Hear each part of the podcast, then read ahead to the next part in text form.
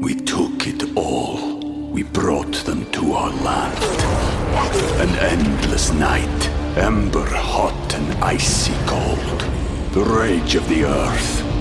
We made this curse. Carved it in the blood on our backs. We did not see. We could not, but she did. And in the end, What will I become? Senua's Saga. Hellblade 2. Play it now with Game Pass.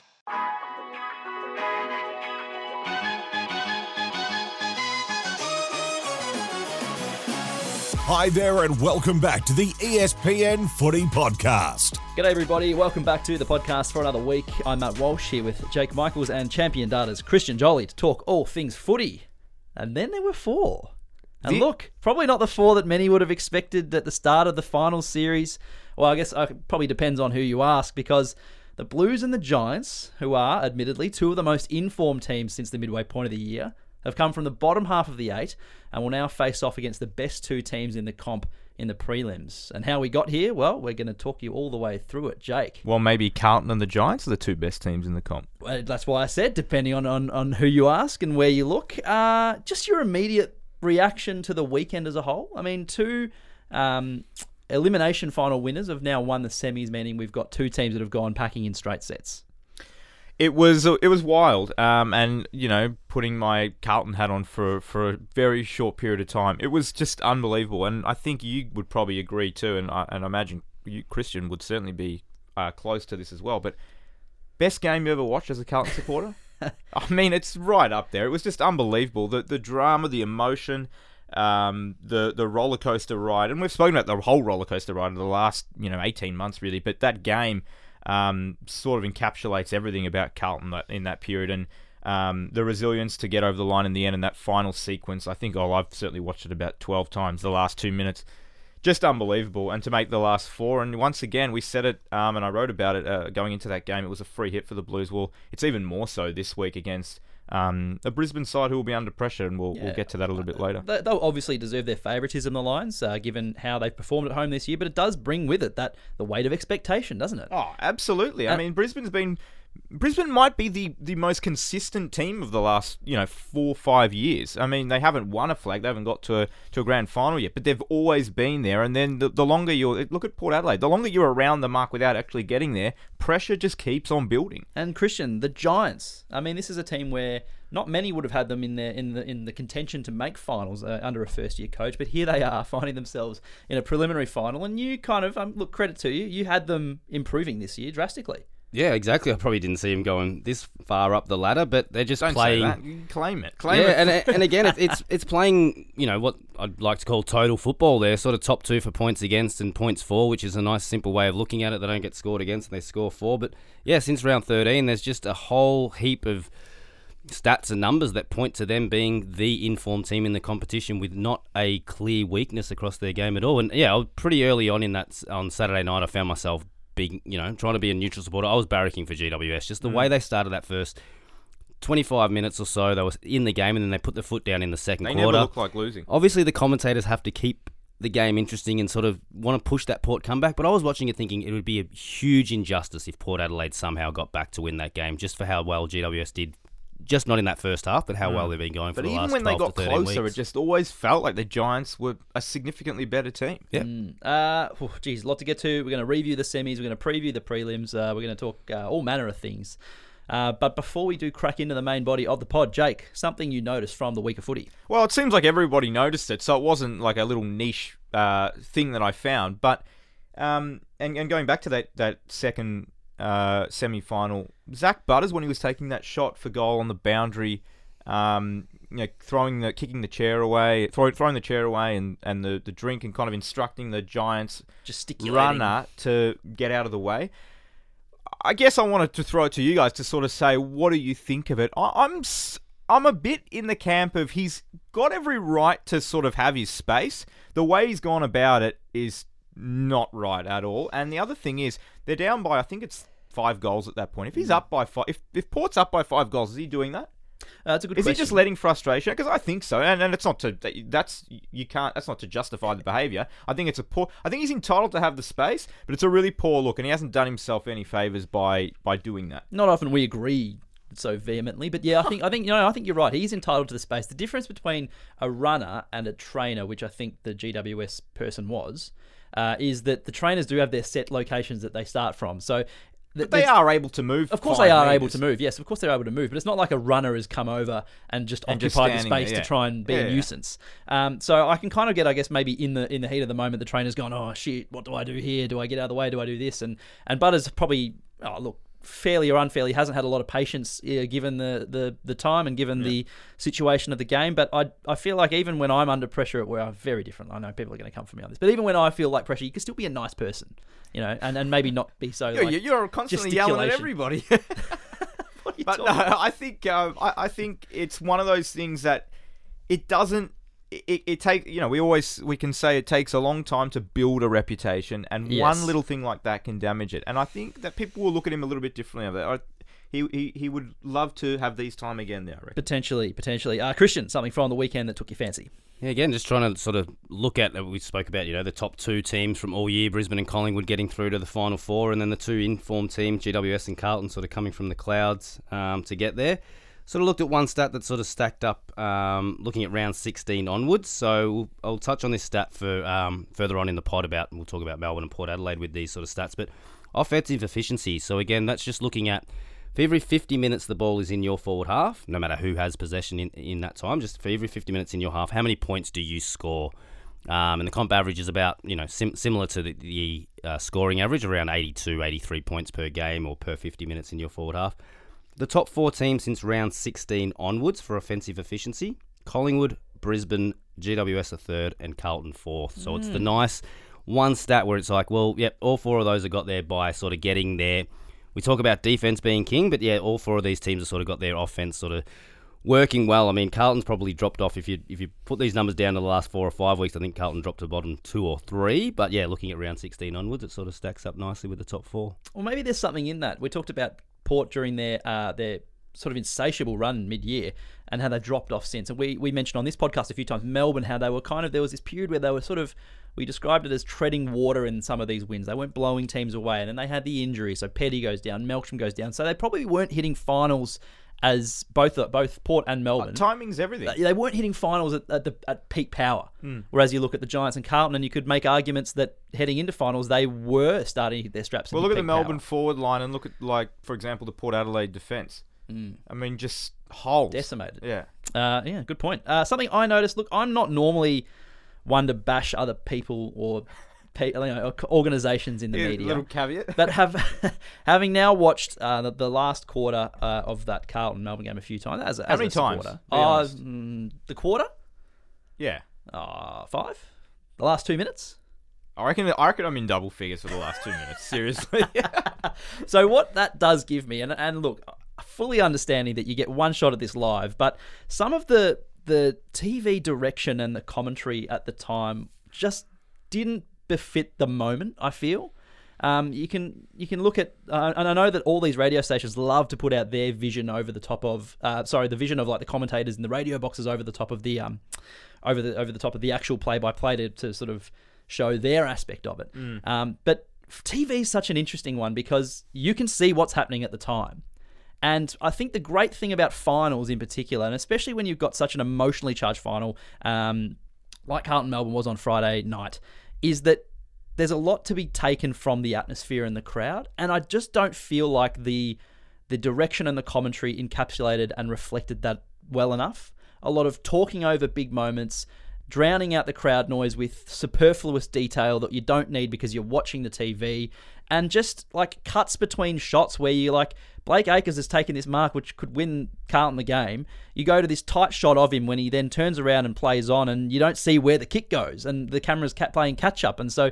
You know, and then the commentators, is he kicked a goal? I'm not too sure. And so there's this the directing and the, the camera work has been a bit of a talking point. It feels like this very year- tight. Yeah, I know Rowan Rohan Connolly's been big on this as well. Yeah. in terms of it just not being up to scratch. And then the final siren, Brian Taylor, you know, big moment obviously, but he starts talking about Collingwood and just drowns out the, the, the crowd noise, which is one of the most guttural, noisy roars you've ever heard. I feel like you See, could I just must admit, let- I think I was just basking in the celebration so much. I completely that just I didn't even notice that. So I think finals is a different kettle of fish, and, and this is something I don't normally agree with Eddie McGuire, but he nailed it on his uh, podcast You're that he does with with, Jimmy today. Bartel. Uh, in that, that you just got to respect the moment a bit more. Mm. Abbey Holmes comes onto the ground, charging onto the ground immediately after the siren. You see her in the background of one of the shots of Vossi celebrating. Goes up to Patrick Cripps. The song's playing in the background. There's, there's 70,000 Carlton fans singing the song, and, and you've got Abbey trying to hold a microphone to Patrick Cripps, and Cripps can't hear what you're saying. There's just this like a lack of respect for the moment of the finals, and I feel like it could have been done a whole lot better. And like Eddie McGuire said, not to, to to reiterate his point word for word, but hopefully it's a bit better for the prelims. Yep. Don't necessarily disagree. Um, don't have much more to add, to be honest. Get that out of the way nice and early. Uh, so Carlton, yes, into a prelim at the expense of Melbourne. So bowing out in straight sets. Just a, a caveat. I do like straight sets as a, a bit of a footyism. I know it's not technically a footy footyism. We've got to bring that back, like the top 10 footyisms. the one would. uh, but yeah, so straight sets for the second consecutive season for the Dees. Look, major, major disappointment. And you talk about a team that was flying. So, you know, a premiership winner two years ago, and then since then haven't won a final. Not only have they not won a final, I mean, they when they won that flag uh, in 2021 over in Perth against the Dogs, smashed them in that game.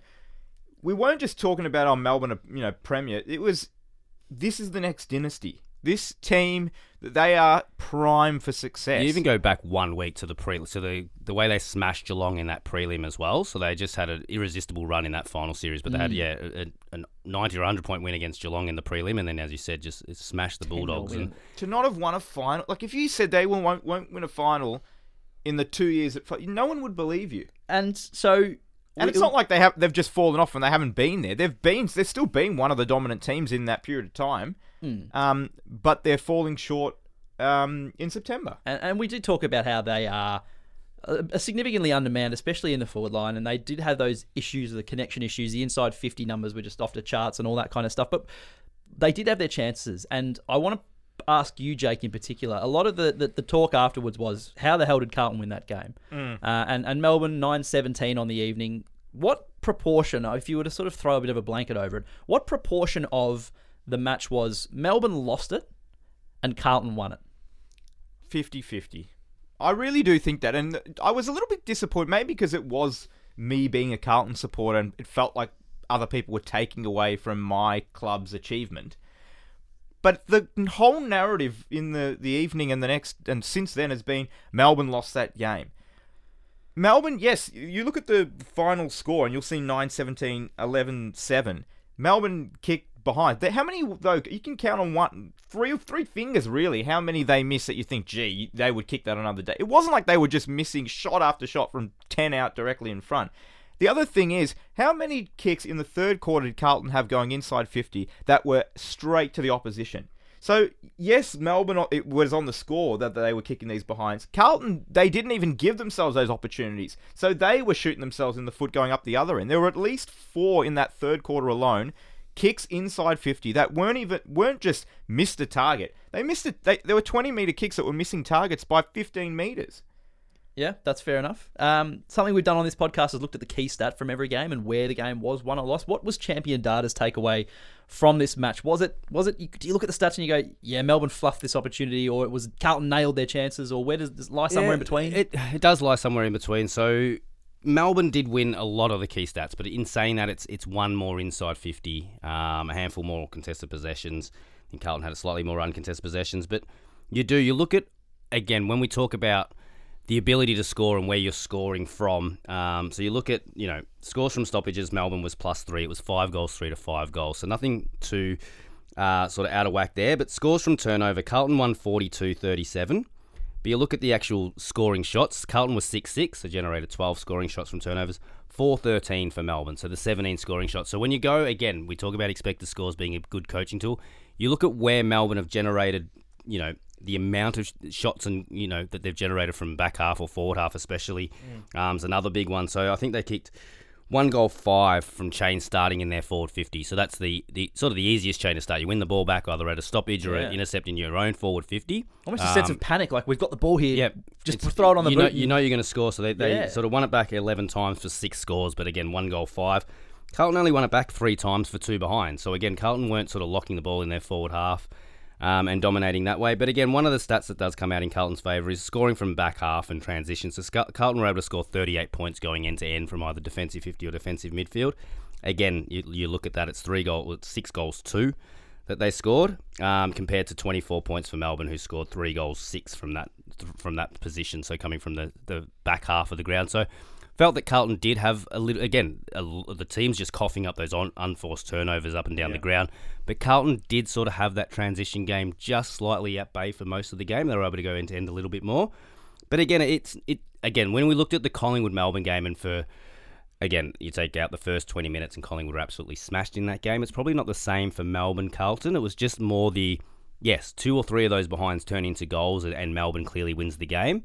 Uh, but again, there's just no one clear stat where Carlton can sort of, again, go into the prelim and say, hey, this is the number that we did well one week. We got to, we got to, you know, uh, sort of reproduce that this week. Carlton sort of were very lucky, and I said it. It's probably one of those games where, as an analyst, you can't sort of use this as you know because there's no number for this. But it was. It was about taking the moments, and I felt like as a Carlton supporter in that second half, they they took their moments, and Melbourne probably just missed their moments. So I've got this written down on the run sheet here. Game of moments, and you can look at in the last sort of five or six minutes in particular. Dees had their chances. So the Oliver shot where Gawn is on the line and and inexplicably, I mean, you could probably make the argument he's trying to. Um, he he thinks it's going to fall short and he needs to keep it in in play. Um, but he touches it over the line. Then there's this moment where th- th- there's a turnover and Well, pick it, picks it up. pocket. Yeah, Yeah. tur- turns the wrong way and Petracca's open on his right foot going the other way. And Petra- and and Kozzy Pickett's taken a, sh- a flying shot from goal from the boundary. Surprise, surprise. Um, once again, just burning teammates, and we've seen it. It's been a constant theme, and we everyone wants to praise him when uh, when the ball goes through, but it happens far more often than not, and everyone loves to give Bayley Fritsch a bit of stick for this. But Kozzy Pickett is a serial offender. Mm. Um, but but with that said, if that ball does bounce through. We talk about these moments, and you, it's a Spot complete on. reversal. And we're saying, oh, you know, Carlton, they missed this chance and they didn't do this. And it's so, I think it's, it's very unfair on Melbourne to nitpick every single thing. And as I said, I don't think there were there were a dozen clear-cut chances that they missed. There were a couple of 50-50 shots. The Gawn snap from the pocket, um, and that Pickett snap. I mean, when Oliver was lining up from 55, I didn't think he had the di- I didn't think he had the distance, and he actually looked like he barely kicked through the ball. Um, so it- it- yeah, I I tend to think that we are a little unfair on Melbourne. That's fine. But even in so that was in attack. But even in defence, in in the last two minutes, even there were there were moments. You talk about Lever takes the mark, needs to ice the game, but has to kick long to a, a contest. So Carlton obviously did well to, to man it up. Loose ball there. Um, There was Viney, Viney. had the ball, and he was all another he one needed, that all he needed Petracca. to do, all he needed to do was either find Petracca and get the kick over the back, kick it or over- kick it a meter either side of Jacob Weitering. Yeah. Instead, Weitering gets the ball. He takes the the ballsiest kick I think he's kicked all year. Don't think he kicks that six months ago. Hollands gets the ball, kicks it to Docherty, who six months ago, if that was a mid-season game, Carlton would have subbed him out at half time with a dislocated shoulder. Uh, McVee just can't quite either man the See, properly was- or he overcommits, and Yeah. you know you don't want to burn a young player like that um, for for his decision. But you just get the feeling he's not going to do that again. Oh, He'll, that was that was extremely costly. He didn't need to take the mark or, or spoil the ball. All he needed to do was just Hold up. his ground, Yeah. and then at best, Carlton's getting a shallow uh, inside fifty. And all of a sudden, there's this half to go. three moments, and Carlton have kicked a winning goal. And and yeah, you talk about a bit of luck involved. Uh, sometimes you need to take that, and especially in low-scoring, dogged finals. Be completely honest. Um, well, two things. Did you think Acres kicked that goal? I was a bit nervous. I had to. I wasn't celebrating until I saw the goal umpire signal. And secondly, what was there left? Fifty-four 50 seconds yeah, or something. yeah. I still felt it was a real coin flip at that point. Did- I was not. I was Oh, not definitely. And it. I, I did say to my son as soon as they kicked the goal, I said, the next 50 seconds, in, gonna- in 50 seconds' time, it's going to be the greatest moment of our lives or the worst moment of our Yeah. lives. Well, yes, they got the secondary stoppage. They send numbers back, and uh, The the, rest is history. The So. other little one I noticed, they got the bounce wrong. So we did lose the I two know, seconds. I told you about this. I thought there was a whole sort of unwritten rule that they wouldn't bounce the ball late in games to lose valuable seconds. I mean, it was only two seconds. Um, Umpire probably didn't Mollison. count too much. just but- wants a Carlton Collingwood grand final. Okay. Anyway, so Carlton now travels to the Gabba to take on Brisbane. Just before we move on, just before we move on from from this, I just want to just have a little discussion on Christian Petracca Yes. because, and I, I hate reacting to what other people in the media say, and I it, I don't want to fuel fuel that so to speak. But there was a there was a comment or a narrative going last night from Kane Cornes that Christian Petracca is not a top echelon player. That we can't continue to look at look at him as a superstar of the game. and I think it might be one of the worst takes of the year. In all seriousness, and I know we've he, he was we've mentioned what he said about Tim Taranto um, and various other things, but to not have Christian Petracca as one of the top players in the league is just ridiculous. He's comparing him to Toby Greene. For one, that is a totally different player playing in a different position. He's saying the guy sprays the ball worse than any other elite player in the game. Well, he actually has a better disposal efficiency this this year, significantly better than Greene. It's better than Errol Gulden, who everyone raves about as one of the best ball users in the league, and it's pretty much on par with Bontempelli, who might be, might win the Brownlow this year.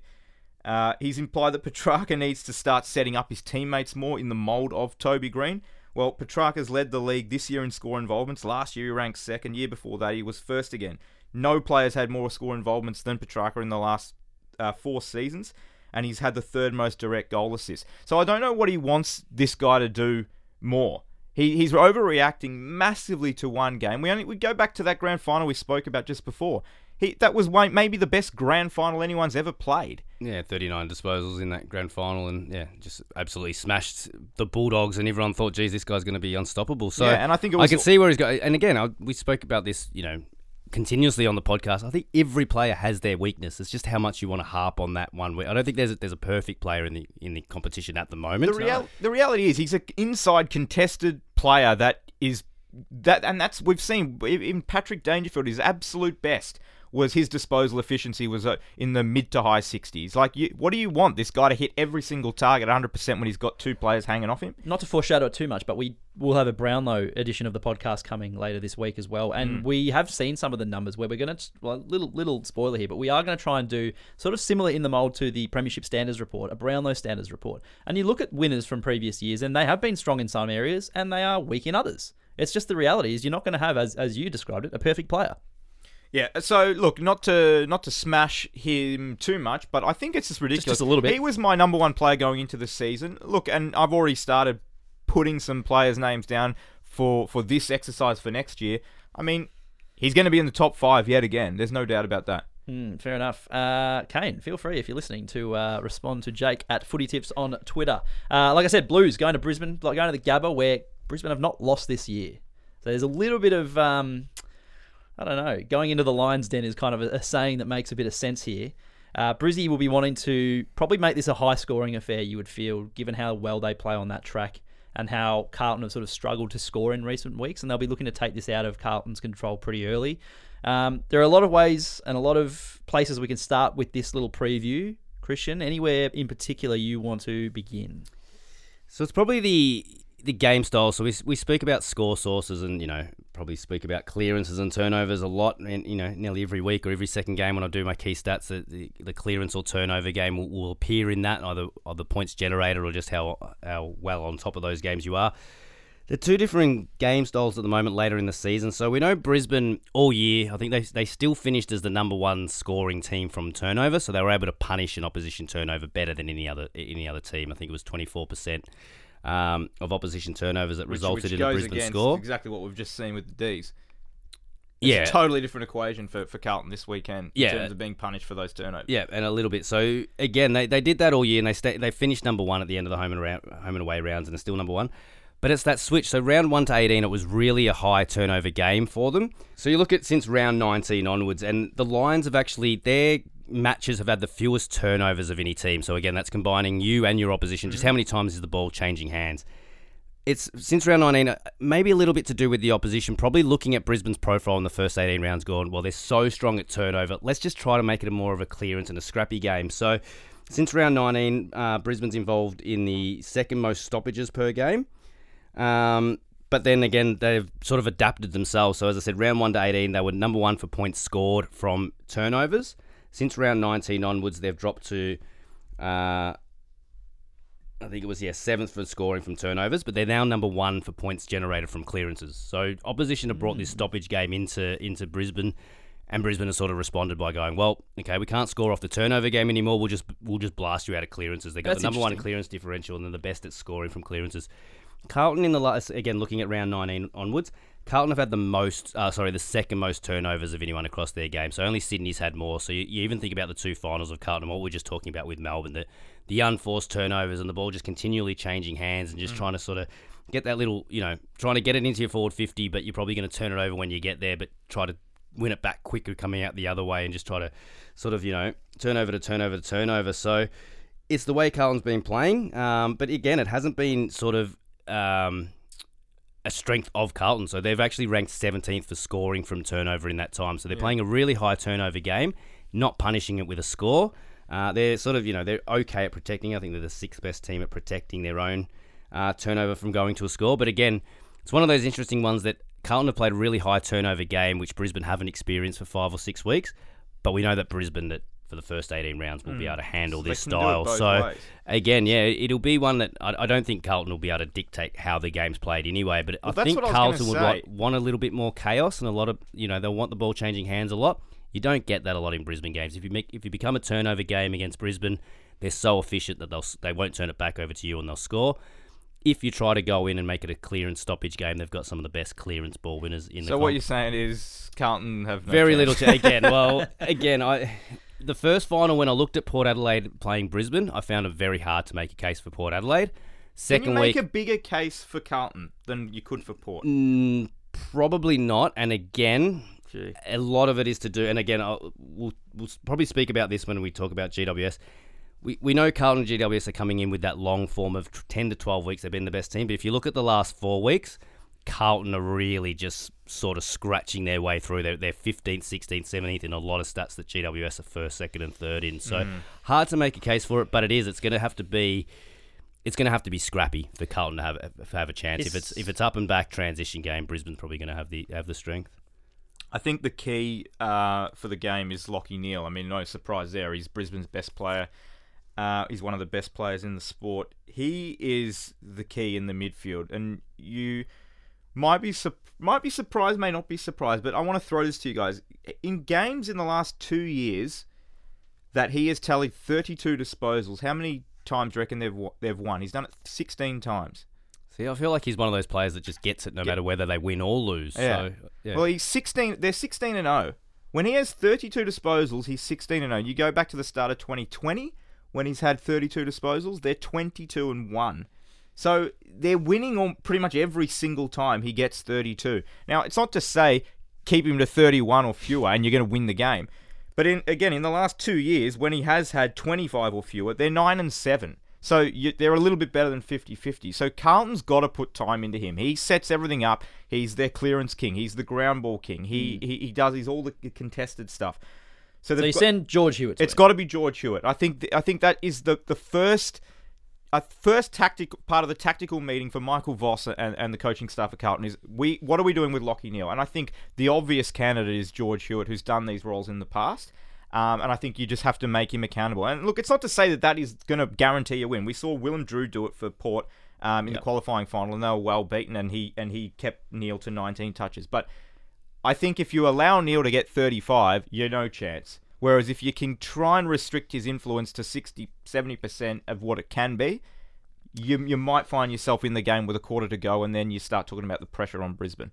Charlie Curnow is another factor in this game. With finals, he's kicked one goal in each of his finals, and since he wrapped up the Coleman uh, in round 24, he's uh, kicked just well, that's it, just the two since. So, So, so he's an interesting one. So we've spoken about players like Cripps and Weitering and, and Curnow having not played finals and finally getting that taste for it. Weitering's been sensational. Cripps we know is battling injury, but has still been really good as well. Curnow has been he hasn't been bad, but he hasn't been and, and obviously he's had to play a game without McKay, who's very important for him, but he's been a bit underwhelming considering he's a back to back uh, Coleman medalist. Pressure's on him, I think, only- to- yeah, to pressure's on. If he plays another underwhelming game, he'll have played three pretty average finals. And I think there is, you know, this is a fact. It's not an opinion. He has beaten up on the lesser teams. So against against sides that have finished that finished bottom ten this year, he averaged four point one goals a game, and against sides that played in September, he averaged two point one. So that's a that's a big difference. yeah, pressure's on him. Uh, he probably will have McKay. Speaking of McKay, he'll come back in because I think they are a better combo than what people who They are, and we saw it. We saw it against yeah. with, against the Dees. I mean, every time he's flying for the ball, he had, he's got three guys he's trying to compete with. McKay works up the ground well as well, becomes a link guy. He had, I think, until he was subbed out, we were talking that's about the stat for me. He had the seven score involvements when he got subbed out in that game, which was Leading the- leading leading Carlton. So he had the two shanks and two behinds that everyone remembers. That you know he's a head case in front of goal. He's still valuable to getting a score on the scoreboard for Carlton. Uh, Martin has to come back in, I think, as well. So you got to drop two for the Blues. I So think the Mar- Lions Mar- go in unchanged, Lions, yeah, unless Jack Payne can't get up. but it seems like he'll be okay. Carlton will no doubt be bringing back McKay and uh, Martin. Kennedy, and- last one in, last one out. I think Holland's on the wing as a sub is a great idea still. Yeah, but then then, then does Hollands play? Does Hollands is Hollands in the starting team? I, I don't think you can make. You don't want to be making three plus changes going to a prelim. I can't imagine that's happened too much where teams are making three changes going to a prelim.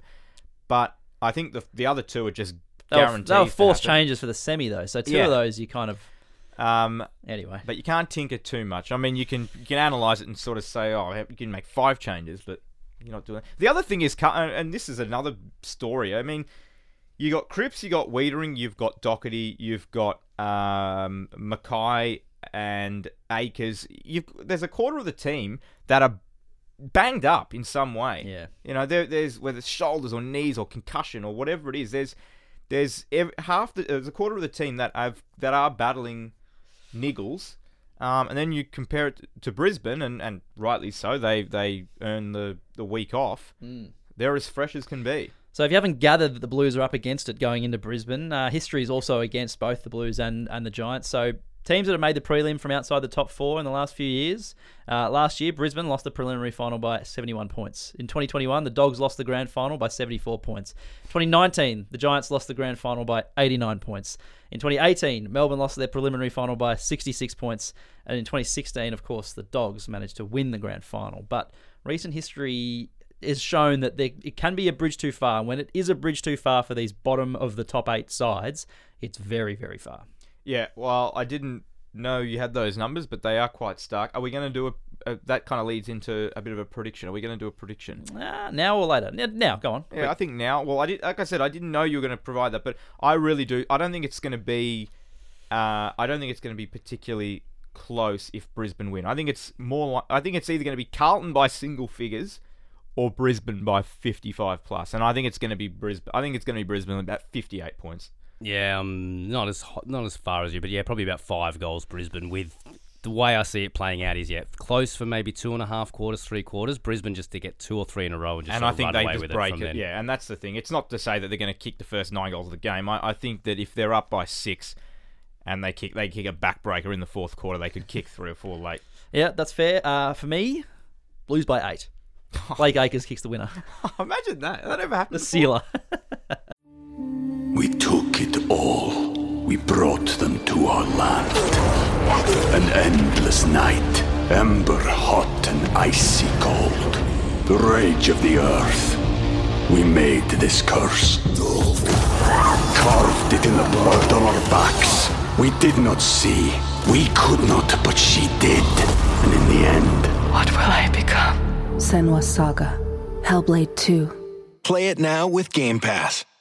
Uh, the Orange Tsunami. Geez, we better turn our attention to these blokes because they are on fire.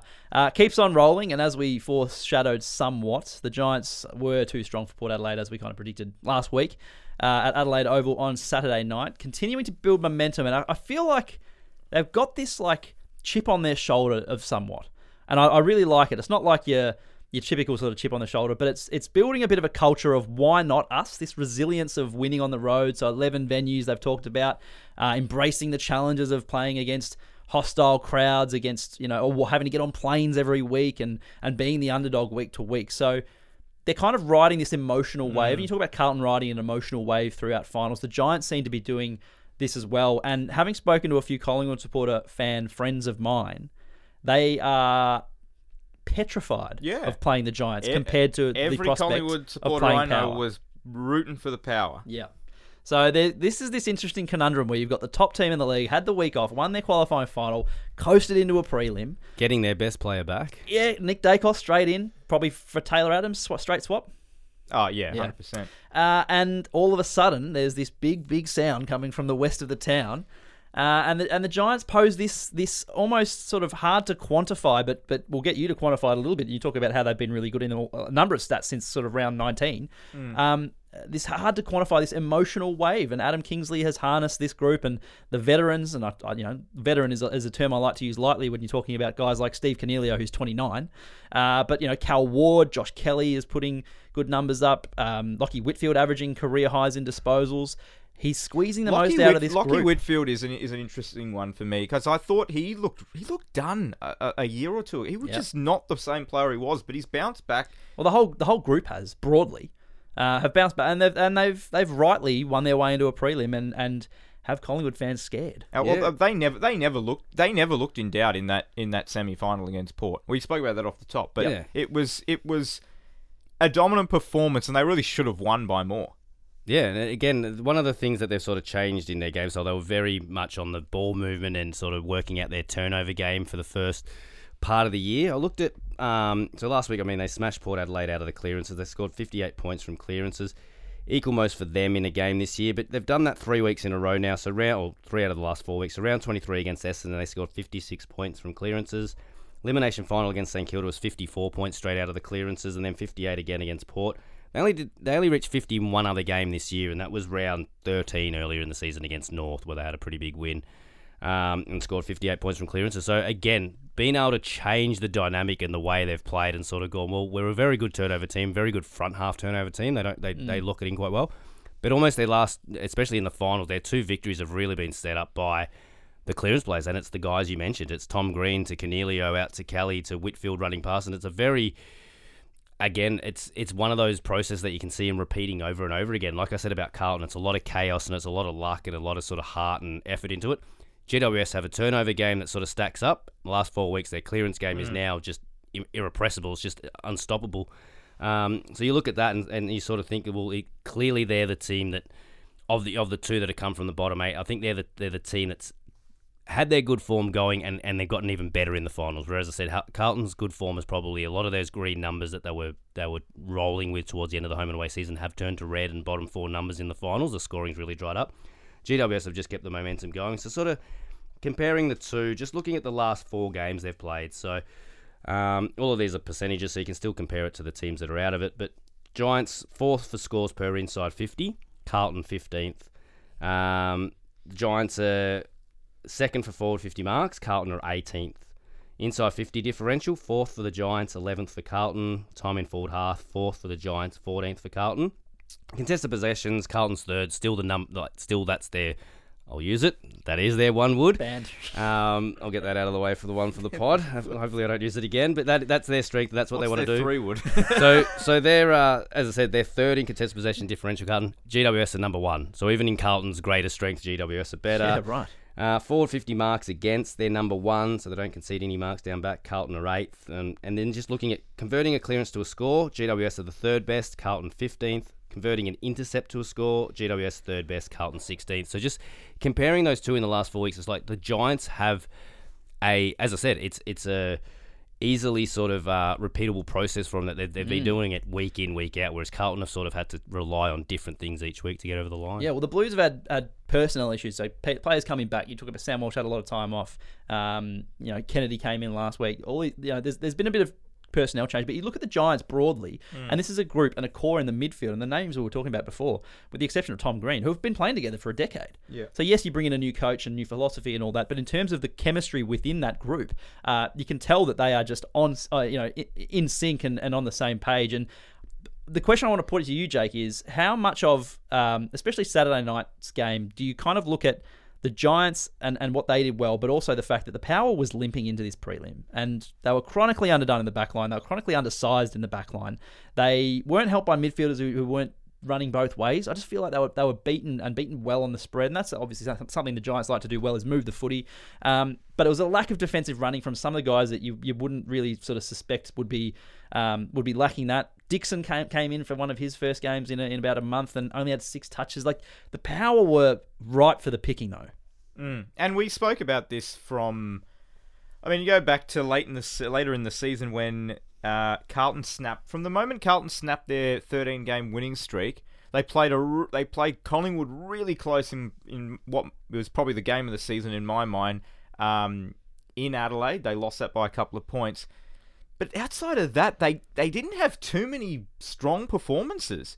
Um, they beat they beat some lesser teams, but it wasn't like they weren't nowhere near the side that they that had elevated them to co-favorites for the premiership at sort of the two third point of the season. Um, we spoke about their defensive issues, and I remember Christian said uh, going into finals, you know, the teams that are there, which ones do you, do you not believe in? Based on what the stats tell you, and the, the amount they were they were conceding, they were coughing up. Um, Defensively. defensively, whether they had personnel there or not, was just way too much. So I think it was the same at the end of the home and away season, but they now finished the season as they were the fourth easiest goal to kick, fourth easiest team to kick a goal against once you got the ball inside 50. And as I said, the three teams below them, West Coast, Hawthorn, North Melbourne, Yeah, they were the um, only teams that were easier to score a goal against. So yeah, it, it was not a defensive profile that was going to get them too far. It was It's got to be the. I mean, it's stating the the obvious, but it's got to be a, a significant priority in this offseason. Well, th that's what they have Yeah, already it ha- indicated. it has so to be. Sava Ratugolea linked, um, Brandon Zerk-Thatcher as well linked. So they are looking at addressing those Yeah. Those posts. So, um, and I think again they probably need to not lose sight of you. You're bringing in those players which are going to make your back six harder to score against. But they were also, and again, a lot of this was to do with where the ball lived. It, it lived in Port's forward half territory, but they were also 18th for generating scores from the back 50 across the year, and they were 18th for conceding scores from the back 50. So teams were able to go end to end against them and score. That's part of your defense. is that But you because can't they're just not bring in- turning it over to give themselves the opportunity? a to little go bit, but it's also they weren't a strong end-to-end transition team either. So you're going to add in a lot of top-heavy defenders, Mm. and yes, you're going to stop a score, but you've also got to fix that issue of Generation. You need some ball movement and and some fast ball movement from the back half, ra- rather than relying on that slow forward half, lock it in and let's score that way.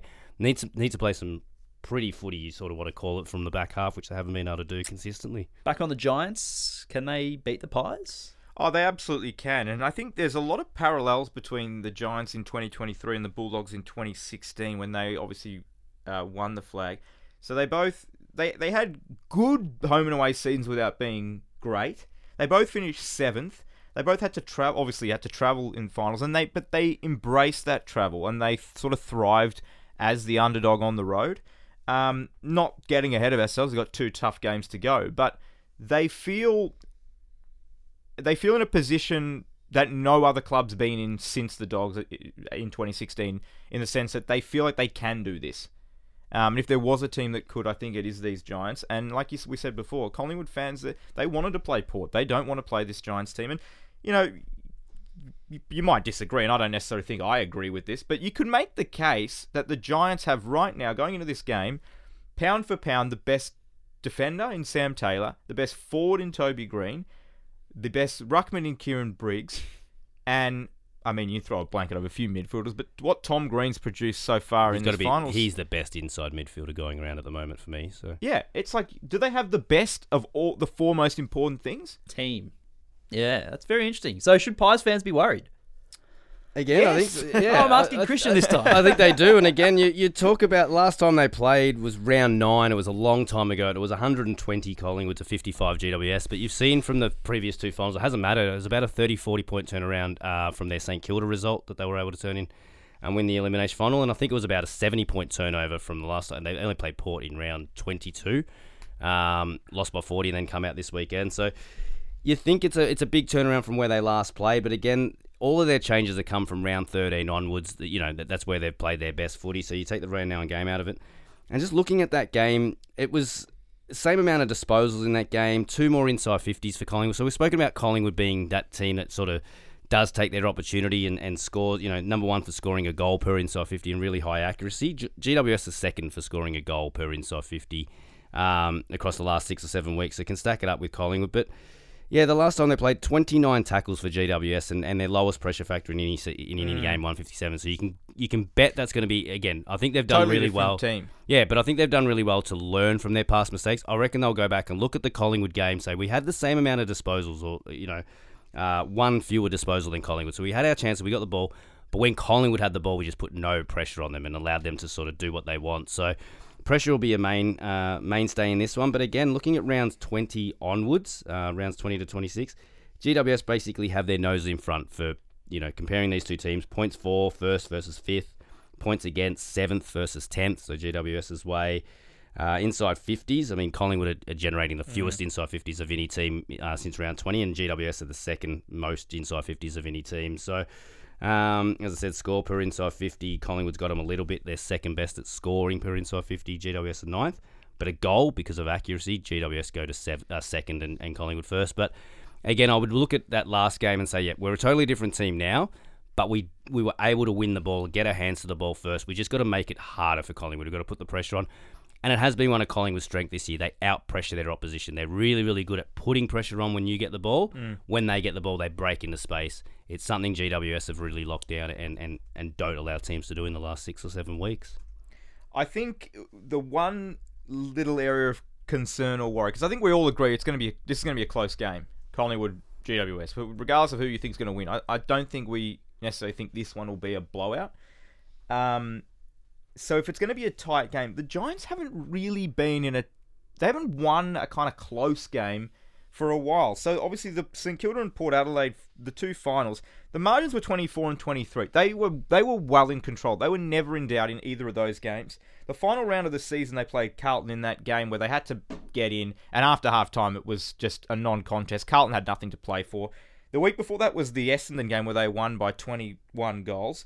Then they lost to Port and Sydney the two weeks before that. So you've got to go back to the Bulldogs round 20, which will be eight weeks ago, where they won a tight game. Is that any kind of concern or, or not really? Not for me, not really. I mean, it's probably because they've been so dominant. So you look at it the other way, and you look at three quarter time comeback. So you know behind at three quarter time, and and still able to come back and win the game. So we know how many times you know Collingwood's done it the last two years. They're both sitting this year. Uh, come back from three quarter time and one. Yeah, both done it five times this year, which is the most in the competition. Yeah. So I think um, GWS hadn't hadn't done it under Leon Cameron for two years. I think for the last two years pr- previously, um, they might have had one three quarter time comeback, but basically it was done and dusted if they were behind at three quarter time. Now they're they've taken the Collingwood mantle of okay, we're never out of this game. We can come and and and sort of turn the game around in the in the final quarter and. Even earlier in the year, they were the one team. I think Sydney were the first to get to 100 points in one of their games, which is Matt's favourite stat of you know first to 100 usually win. GWS are able to sort of win that game from you know uh, from coming from behind, and they've had that game where they beat Melbourne with you know 30 fewer inside 50s, and everything was going against them, but they still finished with the four points. So yeah, it might not have happened in recent weeks, but I don't think I think they've shown that they're a a workhorse team. They're not great in first quarters. They work their way into games. Um, and the other interesting one is they, they work their way into quarters. I think zero to ten minute mark of quarters, they're pretty even in with teams, but across it, from the time on period, twenty minute mark onwards, they're one of the best for outscoring their opposition. So they do. They they they continually sort of get better as the game gets on. Most important player on the ground probably going to be Toby Greene in terms of the impact he has. Can it lead to winning? I like the name Kieran Briggs that you threw up before, just because of Collingwood's. And again, Collingwood have been able to do it. They've finished top of the ladder without a recognised ruckman. They do it quite well. But again, he just gives you that extra ability to win a contested Yeah. possession in the middle and get first hands to it. So you got your all your clear obvious. Sam Taylor, best defender. Toby Yeah. Greene needs to kick goals. But Kieran Briggs, just to be able to play as that extra midfield and get that, yeah. No, I, I agree. Hang on, because my, my train of thought got hijacked. But but Toby Greene, so so he didn't play against Collingwood earlier in the year. He, he missed through injury. So you got to go back to round 15 last year when he when he played against the the Pies last. Who do you reckon spent the most time on him as a defender? Christian told me this earlier, Well, so he so he can't answer. I think um, on AFL, no, on the couch, I think they were saying that it was Isaac Quaynor. It was Nick Daicos. Oh. So it's not going to be Daicos spending any time on him uh, this time around. Maynard, Howe, Noble, Murphy, they all spent time on him. Quaynor had played on him the, the game before when he Previous kicked, he kicked five on him in that in that time. Yeah, so so, who, I think in that game it was five on Quaynor in about 50 minutes, and they moved Maynard onto him for 30 minutes, and he didn't kick yeah. a goal. He, he hasn't kicked a goal. I think he's kicked one goal on Maynard in his th- first in his last three or four games against him, but Maynard's only had him for about 30 percent of the so so is it a, is it the same sort of philosophy where we throw six different players at him, or do you just say Maynard. from he's the start. yours. I think you got to go with Maynard. I think he's an agitator, and, and Greene can get Well, so- agitated. they're, and they're both agitated. I know it's like um, it's, like the polar opposites of the magnets. The magnet. oh yeah, that'll be that'll be um, a few scraps going on there. Uh, I think so. Uh, yeah, I think you got to send in there straight away and Mm. just sort of say, you know, we know that this is your weakness, and, and you couldn't score on this guy last time. We're we're gonna we're gonna try and clamp you from the start. Yep. The other question I have is the lack of match fitness for Nick Daicos. So he'll have been out for at least a month, and um, you know, there's a reason that Carlton didn't bring in Jack Silvagni last week because because he doesn't have match fitness, and there's a reason that that, that players who haven't been in the squad. I agree, but if there's a player that even think at he'll be able ninety percent, I mean, we've seen some of the some of his running in the last five minutes of games is Yeah. extraordinary. He's just sprinting hundred meters when players can't go. So even if he's at 85 90 percent, Non-factor? he's still going to be as good, if not better, than most players on the ground. So I don't, I'm not necessarily worried about that. uh, before we move on, a ma- tip and a margin. Um, I'm gonna go the Pies. I'm gonna go the Pies by eight points. I think it will be a close game. I don't think it'll ever get. I don't think anyone will lead by sort of 20 at any point. I think it'll be a close game, um, and I think it'll be the better of the preliminary finals. We always have one great one and one poor one, don't we? It always feels like that. Yeah, I, I, think you've got the exact same tip as me. Collingwood by about eight to ten points for me as well. I, I- again, want to say GWS, and I'd love to see them in the grand final the way they're playing. But uh, again, it's it's Collingwood Brisbane is the grand final that we s- probably should have. deserve and should Yeah. have. Uh, yeah, I think the Pies just maybe 10 to 15 points. Um, so pretty pretty similar along those lines. We're getting into red time of this podcast brought to you by Subway, which means it's time for Is the Hype Justified?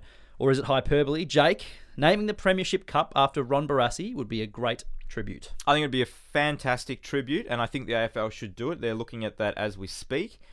My only, uh, I don't know if you'd call it a gripe, but I, I, I don't like how we have to wait for someone to pass to do this. Good point. Um, I'd love to see the legends of the game, and, and I, don't, I know you don't use that term flippantly, the actual Hall of Fame legend, the icons, get recognised when they're alive. Um, I don't know why we don't do that. So the Great Southern Stand was the Great Southern Stand for many years, and you wonder why.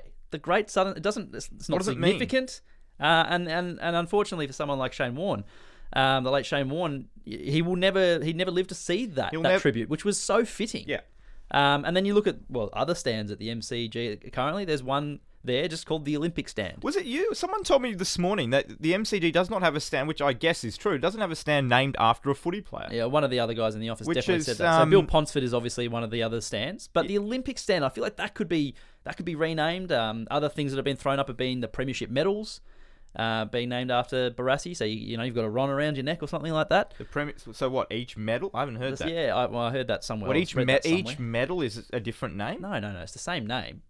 You get the Ron Barassi medal for winning Ah, a okay. premiership. No, I think the cup's better. I don't think the medal needs a name. Fair enough. Uh, Port were too quick to re-sign Ken Hinkley. For me again, um, no, no, they weren't. They Port look. Port had a great season. I I don't think you can look at the the. Like, despite what I said before about they after Carlton snapped their streak, they weren't the same team. Finished top I think four. that was qu- quite clear. We look at the def- we know the good thing with Port is we know what the issue is. Christian just identified it before. It's obvious. Everyone knows that that they, it was the backline that was letting them down. Whether we can sort of say, well, the lack of work from the midfield or the structure or whatever, but the, the reality is they're conceding way too much. If they can address that in the off season and they come back, are you going to be are you going to expect them to be around the mark again, top four team? I think most people would. Yes, agreed. Uh, Christian, despite what the AFL might say publicly, AFL House is barracking for a Collingwood Carlton grand oh, final. They'd have to be, wouldn't they? I mean, even the figures that came out again, you you can't help where it's be, being played, and even if Brisbane makes it, we're not going to play in Brisbane. But the the jarring figure for me was the first week of finals where Brisbane was a sellout, and I think it was thirty nine thousand. Yes. at the Gabba. So I know we're going to get hundred thousand either way, but. 100,000 Carlton and Collingwood supporters in in, in, in at the MCG And the rest final. the They precincts. must must have the AFL licking their lips compared to a, a possibility of Brisbane GWS maybe playing on grand final day again. So if Brisbane and GWS get there, they deserve to get there. But you're not going to have the same sort of. Yeah. You're not going to have the the seven day build up of the historical fanfare. I think all the newspapers will probably see Carlton Collingwood grand finals played and free to air all week long. So it- it'll be something the AFL's barracking for. But as I said, footy fans that have watched footy for long enough, you should be barracking for Brisbane and Collingwood to be in the grand final. That they're the two best teams, and that's who I want to see Yes. playing off. Hey, I'm sorry to say it. Yeah. Uh, any listener questions before we get going? You can get to us at Footy Tips on Twitter. Yeah, I got one here from a friend of mine. Shout out to Jeremy. He's asked, uh, when's the last time both of the top four teams lost their semi? Yeah, so the last time it happened was 2014. Uh, Geelong and Sydney both finished similar to this year, third and fourth. and Geelong and both- Freo, I think it is. Oh, sorry, Geelong and Freo. Sorry, yeah, yep, uh, in 2014. So um, I hadn't seen, I couldn't see it happening before 2000. Before that, and we again we haven't had a top eight much longer than that. So it, it might have been the only time it's happened before. So I, I, I would have thought it might happen a couple of times, but yeah, only once in 20, what, three years. It's, yeah.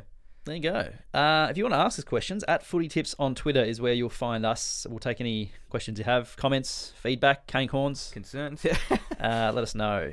Christian, good to speak with you. Jake, another week rolls on, and we'll uh, speak to you. Brownlow? Brownlow, yeah, Yep. get yep. So Thursday we're going to be recording that one shortly, and that'll drop on Thursday.